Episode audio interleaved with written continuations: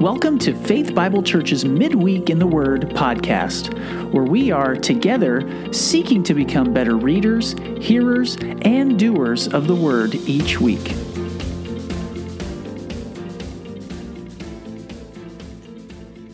Hello and welcome to another episode of Midweek in the Word. Thanks for joining us on this gorgeous December day as we find ourselves heading into the end of this year. Uh, if you're a long term listener, you know my voice, but if you're new to the podcast, you may not know me.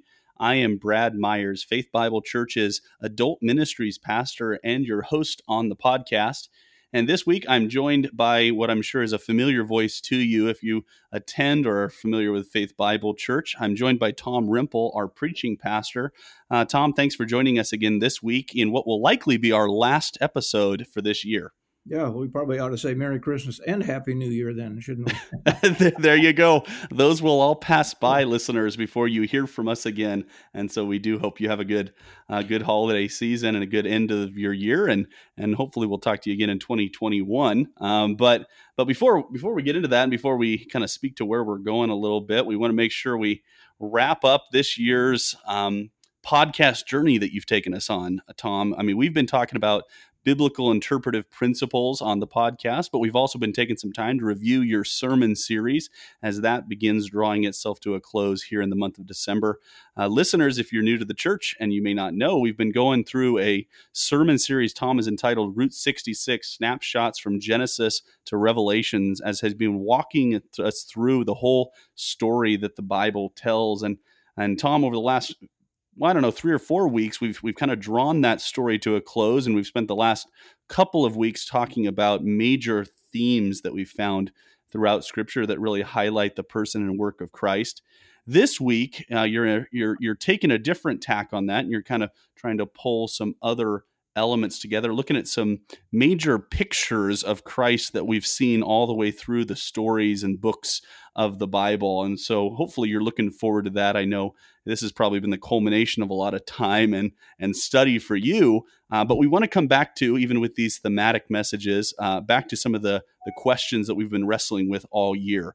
And we want to start by asking, what did we learn about God on Sunday last week as you talked about the garden theme in Scripture? Yeah, I think uh, the way it started, we just we went right back to the very first verse of the Bible, and I, I think that is so significant. In the beginning, God. Now it's the beginning of a sentence. It's also the beginning of the whole story. But that God is. I think he doesn't uh, give an apologetic defense of God's existence. He doesn't argue for or against. He just declares it to be. So I think that was just a good reminder that God is and then flowing out of that that god is able and it, it begins to talk about his power. Hmm. very good. The pre-existence of god as mm-hmm. as theologians would talk about it. Good reminder from this this theme on sunday that you preached on. Uh, what about mankind as you started tying together these bookends? Uh, what's the big picture of what we've seen about mankind? Time and again we find that uh, though he was created as an image bearer of god that he was he was because of rebellion he was a fallen image bearer, and uh, he desperately needs to be rescued. So Sunday was just kind of a reminder that uh, there is the tenacious pursuit of God for the fallen, uh, and man is the object of his love and his pursuit. Hmm. Amen. Amen. And uh, of course, that brings us to the person and work of Christ, obviously. So, how did this message point us to Christ?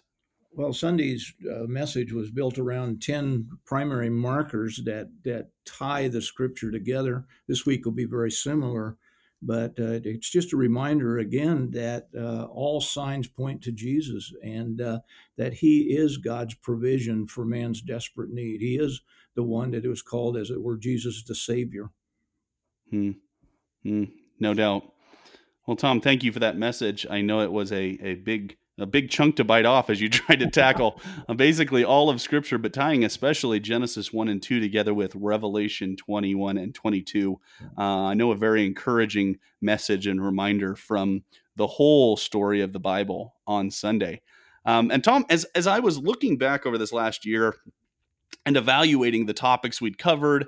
If there were any additional biblical interpretation topics we still need to cover, I gotta say, in in 49 or in 48 podcasts up to this point, I was I was pretty pleased with what we had discussed with kind of what we've talked about and and listeners we do hope it's been a helpful journey to you as well. And so this last this last week of the podcast this last episode before we wrap up 2020 and our route 66 sermon series there there was one additional theme not so much a biblical interpretation thing but a, a biblical theme that that laced scripture together that i wanted i wanted to make sure we discussed before bringing this year to a close.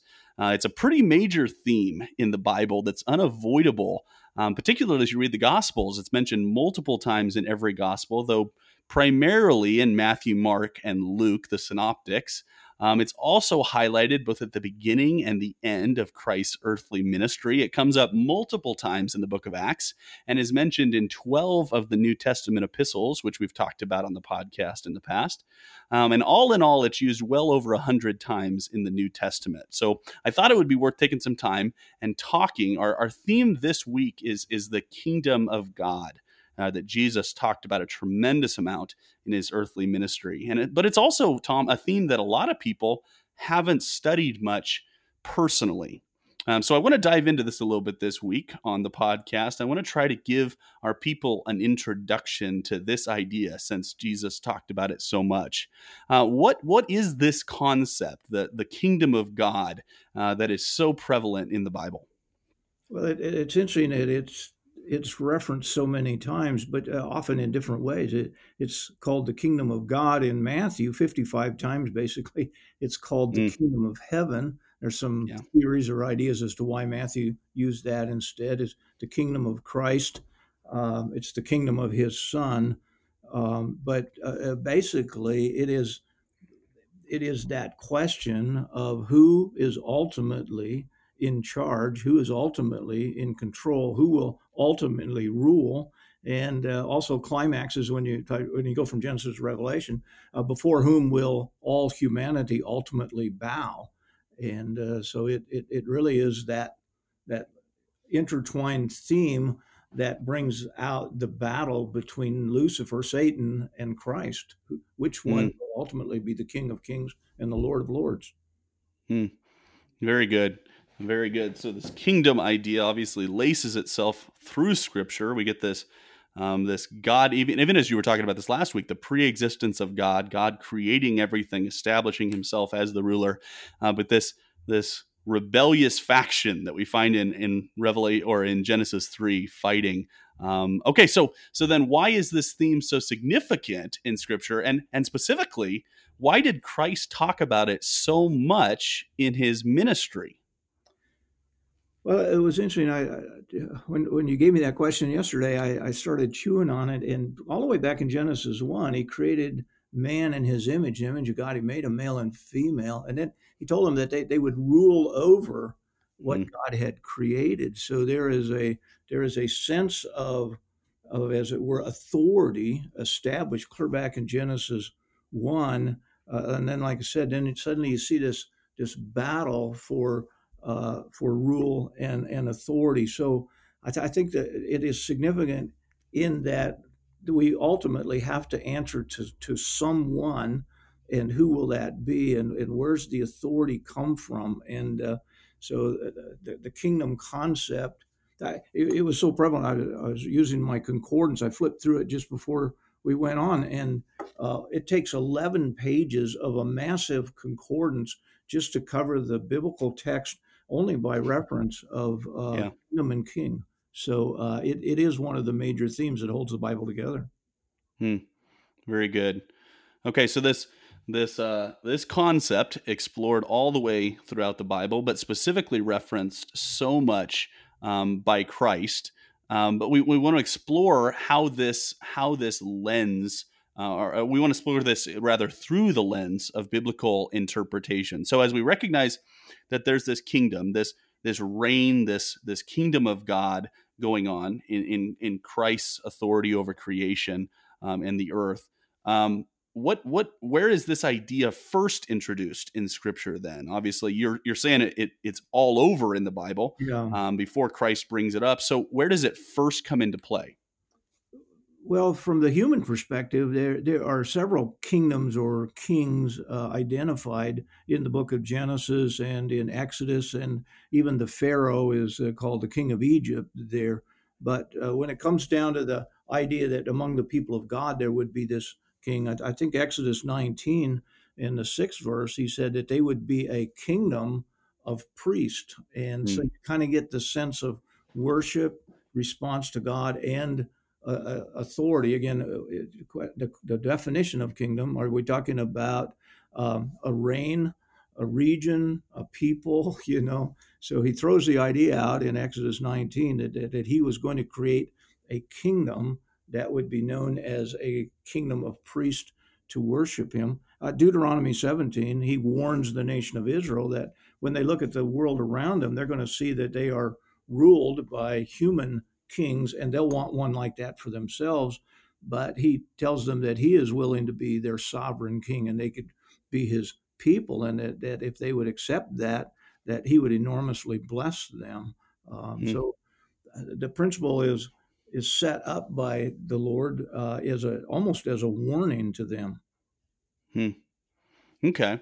So as as as you talked about it coming, you know, God's reign coming up in in Genesis, obviously God's God's reign being challenged and rebelled against by mankind. And then God establishes this people coming from the descendants of Abraham, you know, this this people that develops into, you know, Exodus is like you're talking, yeah. it develops into a kingdom. God says there's going to be a kingdom and they Israel obviously we're familiar with. They have this national identity. They have the nation of of Israel that's established in the Old Testament, but but we don't see that pulled forward to the New Testament in quite the same way. So so how does Christ draw on what you're talking about from the Old Testament when discussing this idea during his ministry? Well, in his earthly ministry, he he came to offer the kingdom of heaven or the kingdom of God and himself as the as the seated king on that. He he picks up the promise made to David in uh, 2 Samuel 7 that on the throne of David there would always be one who would be seated and ultimately a descendant of David who would sit on that throne forever. So Christ continues to reference back to that, uh, presenting himself as that king if the people would accept him. And as a result of that, they would have that uh, as what they were looking for from the earthly side, that kingdom established. So uh, it was also interesting that in uh, John 6, when he had fed the multitudes from five loaves, two fishes, that they tried to force him to become that, mm. not understanding that mm-hmm. so king the kingdom uh, intertwined continually. Uh, in his trial before Pilate, though, uh, Jesus said that my kingdom is not of this earth. And so he distinguished between an earthly kingdom as they were expecting and a spiritual kingdom as he came to offer. Uh, hmm. Took the disciples a while. I was reading that in, in Acts chapter one after the the death, burial, resurrection, and right before the ascension, they said, "Now are you going to establish the kingdom?" So they, they were still looking for the earthly as well as he was declaring the the spiritual. So so he but he blends the two. So in his hmm. teaching, mm. if you go back and read about it, he, he talks about uh, reigning in the hearts of men but at the same time promising that he would ultimately reign in his kingdom here on the earth. So there was that that that twofold image that he was teaching. Hmm. Okay, so let's let's dive into that a little bit more, um, because obviously, to your point, you know, he's you have the triumphal entry into Jerusalem. We have different occurrences in the gospel where the people are like, they they're ready, they're ready to anoint anoint him king, overthrow overthrow the Roman oppressors, and and they're ready for a physical earthly kingdom to be a reality then. Yeah. But you said Jesus said more it's it's a spiritual kingdom. It's not a physical kingdom, though it though it ultimately in the consummation will will be a physical kingdom as well. Yeah. Uh, help us understand a little bit more there about what did, what did Jesus mean by that? Because we tend to think, you know, we tend to think physical earthly kingdom as well. Yeah, I, I think we def- default just about as quickly as man. Wouldn't it be great if uh, Christ would return and he would rule, and the Prince of Peace would bring true peace on the earth, but uh, he he talked about his kingdom being a, a kingdom of peace, but he, he offers it as a as a peace of the soul, a right relationship mm-hmm. with God that that creates an internal sense of well-being that all is well. And uh, so, when he's preaching the gospel of the kingdom, he is is dealing with the thing that has created this conflict, and that is uh, the issue of of sin and separation from his Father, from a holy God. So he, he blends all that in. Uh, and, and, and again, they, they are continually trying to make him bring about a kingdom because they think if he's the king, they can overthrow the oppression of Rome. And ultimately, every king of the universe will bow before him, but not before he has dealt with the spiritual separation of humanity. Hmm. So, in a lot of ways, it's one of those classic examples of an already but not yet. Yep. You know, Jesus could say his kingdom had come because he he was bringing the defeat of of sin and death in the hearts, that spiritual reality of his his reign in the hearts of men. Um, but it was not going to be fully realized until he finally returns and and rules here on earth physically. Yeah, yeah. You know, okay. they, they they shout out, you know, Hosanna, Hosanna, you know, save now, save now, and you know he came to be that savior. Yeah. Uh, but they're thinking in terms of save now, which means save us as a nation from the oppression of other nations. He's thinking, save you from the domination of sin in your heart and your life. So, so you kind of mm. have that that dual picture going on. And I, I was saying, you know, Paul picked up on that in Colossians 1.13 when he says that he has he has delivered us from the kingdom of darkness yeah. into the kingdom of his beloved son. So you've got that that spiritual transformation that takes place. And I was thinking in Philippians 3, you know, he, he said, talks about our citizenship. So as, as citizens of a kingdom, our kingdom's not on this earth, but it's in mm heaven where we wait for a savior. So again, the already but not yet kind of principle. Mm-hmm. And Christ himself, I just can't help but think, gives us a great example of that in in in the parable. And so many of the parables of Jesus talk about the kingdom of God. And he gives us that in the example of the parable of the mustard seed you know, where the kingdom starts out small, but it really grows and grows. And it's kind of an image of, of where things are going there, where it hasn't fully been realized yet, even. Yeah. Yeah. And, and yeah. Again, it sets up, uh, it, we, we are not, how do I put that? You know, the, the church in its existence today is not the fulfillment of the promise of a, of a kingdom, as it were, but it, it leads us into Revelation. And ultimately, uh, he will be King of Kings, Lord of Lords, and all the kings of the nations will hmm. come, mm. just like the kings did during Solomon's reign and during Hezekiah's reign, and, and, they will bring gifts and honor and respect. So from from the fall in Genesis three, when man basically saw fit to bow to Lucifer, to Satan, and then you you know you get into the temptation of Christ, where Satan says, you know, there's a way you can have the world bow before you without going to the cross. All you have to do is bow before me. Yeah, mm. You have that yeah. that battle for uh, lordship and kingdom, and then finally in Revelation, you know, he is seated upon the throne, and the kings of the world will come to him. But in hmm. between, mm. there is the battle that is won at the cross. Hmm. You know, it's funny that just strikes me as you're saying it how how interesting the temptation of Jesus was there Lucifer offering the kingdoms of this world, and especially in light of your one of your your highlight applications from the book of Revelation, where where Revelation is telling his people to wait. Yeah. Um, Satan's temptation for Jesus there really wasn't whether or not Jesus was going to get the kingdoms. We know in Revelation he did, he does, uh, but really it was a when. You know, it was a rushing God's plan, a too early, uh, rather than waiting for the appointed time when he yeah. would receive those kingdoms. Yeah, and, and, and, you know, and even again, this this whole theme tying the scripture together, it uh, the the other word that is thrown in on the discussion is the word for throne. And when you read the book of Revelation, hmm. there is there is a constant reminder that there is one who is seated upon the throne and the throne of the Lamb. So he, yeah. he wants to close it out, make sure we understand that God's ultimate ruling authority is demonstrated in this one called the King of kings and Lord of lords in his own son Christ. Hmm. Amen. Well, we, have already spoken a little bit um, um, to the idea that that we like the like the the disciples, like the people of Israel, um, so quickly run to the physical reality of this when Jesus was speaking to something um, bigger, even more significant than that, uh, which seems to relate to, to kind of the last question I want to ask. And that is, what should we understand of the significance of this? What, what should it, what should the significance be to us today, understanding the kingdom of God?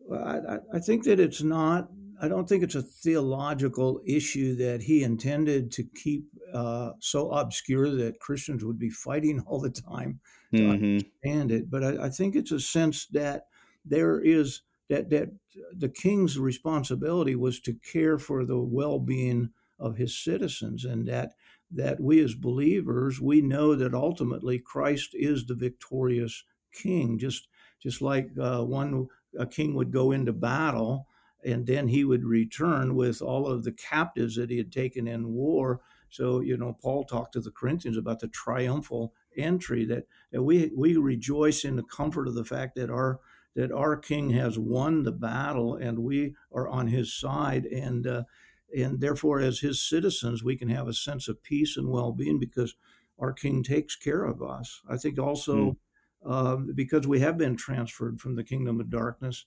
into his kingdom we, are no longer subjects and we're no longer required to bow ourselves to satan and all of his uh, temptations and all of his uh, battles hmm. Hmm really good encouragement for us, I think, in that just that significance um, of this idea that Jesus talked about so much. Well, listeners, I, I would reiterate some of what Tom Tom said there as far as I this is this is a subject that that does get a significant amount of writing among theologians, and there's some debate on what exactly was meant by the kingdom. Uh, I know we haven't answered all your questions, but let me let me attempt to try and summarize some of what you know Tom and I have been talking about here today, this idea of the kingdom of God is really prevalent throughout Scripture. And so it's important to, to keep that in mind that, that God, as the king, has a kingdom, has an area that he reigns over, a people that he reigns over. And Satan and our rebellion separated us from God's intention for us. And so, in a real significant way, Christ's entry back onto the scene, talking about the kingdom of God, the kingdom of heaven being at hand, was was so true because the king had arrived you know the king was was was there and so the kingdom had arrived with his presence but but only kind of in a partial way in an already but not yet way where that will someday be fully realized and and what we've only known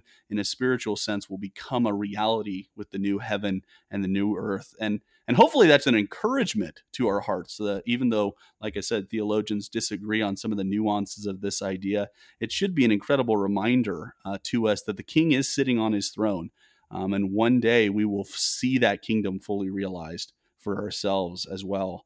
Tom any any final thoughts on this subject for our listeners well I, whenever the king would come into a city or into an area the citizens would uh, they would do everything they could to prepare the way for him. I mean, even Isaiah 40, you know, he'd level the roads, uh, you know, take the tops of the hills down, fill in the valleys.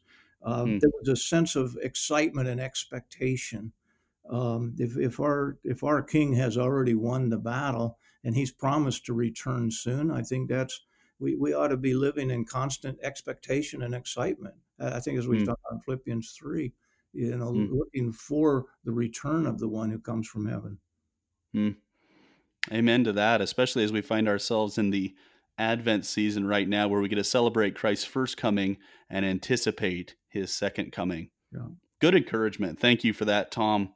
Well, Tom, we also want to make sure we're moving forward because you've got one or two more. I think, if I remember correctly, we've got You've got your last kind of thematic message on Route 66, and then an Advent message before Christmas, and then we'll do one more where I'll try and tie up some loose ends of this year. Uh, so this coming Sunday, you've got what you're calling the Portraits of Christ in your Route 66 sermon series. Another kind of thematic message where you're trying to highlight a lot of those elements that we saw clear through the Bible that pointed us to Christ.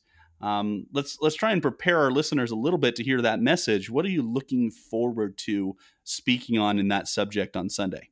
Well, we've been 12 months on this journey, and I think uh, what I'm looking forward to Sunday is just those aha uh, moments. We'll rediscover what we had once seen, the obvious and mm. forgotten. So mm. it's uh, nothing, nothing going to be new or novel, but it'll just be a reminder of where we've been and what we have seen. Mm. it's it's that classic adage where you know we have to hear things seven times before we remember them, right? And so we're coming to back to some of those significant things. Hopefully, that'll be an encouragement for our listeners. Uh, any interpretive questions you're wrestling with on this subject? No, probably the preparation side on this is mostly to edit it down to a chewable size of meal. So mostly uh, just rethinking the whole narrative story and. Uh, and uh, where did we see uh, that unexpected sign that said, hmm, there is one coming? Uh, so that, that's where the struggle is right now, is just refining mm. a bit. Yeah. Yeah, listeners, uh, on on that subject, uh, think back a little bit to one of our early episodes as you listen to Tom's message on Sunday. He's talking a lot about the subjects of type and antitype mm-hmm. that we mentioned. Uh, some of those are going to come up again in his message on Sunday. So if you don't remember that episode, go back and check that out in the in the catalog of of episodes. We did a we did a podcast on that subject, and a lot of those ideas are going to come back in Tom's message, I'm sure as we walk through the the books of the Bible and some of the images of Christ we saw. Finally, Tom, how can we prepare our hearts to hear this message on Sunday? Well, in, in light of the Christmas season and all, it probably doesn't need to be uh, to be reminded. But uh, in John 12, it was interesting. The Gentiles came to one of the disciples, and they just simply made this statement. They said, "Sir, we would see Jesus," and I think that mm-hmm. would be just. I, I just you know prepare your heart to come and say, "I just want to see Him." Again. And I just want to see mm. him in a fresh way. Mm. Amen. Amen. That should be a good theme uh, to enjoy on Sunday. Well, listeners, thanks again for joining us for this episode. And if if you are following along in our weekly reading, the uh, the read through the Bible um, passages wrapped up in your your bookmark or whatever you've been following along on our website this last week. Um, but if you're looking for a passage to be reading in anticipation of Tom's message on Sunday, we would encourage you to check out Luke 24. 13 through 49, where Jesus shows how all of Scripture is written about him. Uh, secondarily, if this podcast or episode has been helpful to you, remember to to share it with someone, to comment on it, or to leave us a rating to help other people find the podcast. And lastly, I just want to mention before we officially wrap up for this year and for 2020, um, the podcast will continue into 2021. We're taking a short break for the holidays and we'll resume again in January. Uh, we're tossing around a few different ideas for what that might look like, and I'm not gonna I'm not gonna spill the beans yet on what I'm hoping to do in January. Uh, it's to be a little bit of a shift from what we've been doing in the past, but we're really excited about where that's going to be going in 2021 as well. So we'd encourage you, even though you won't see new podcasts these next couple of weeks over the Christmas holiday and New Year's, we will be bringing that back online. So don't unsubscribe, don't leave us. We'll be coming back to you again in January, and we're excited for that. Lastly, just know uh, that as the year wraps up and as you continue to study God's Word, we will be praying for you and for your interpretation of it. And uh, though you won't see us again next week, we hope you join us again next year in 2021 for Midweek in the Word. Thanks for listening to this week's podcast. As you're reading this week, be encouraged by the words of the Apostle Paul to Timothy. Do your best to present yourself to God as one approved, a worker who has no need to be ashamed, rightly handling the word of truth.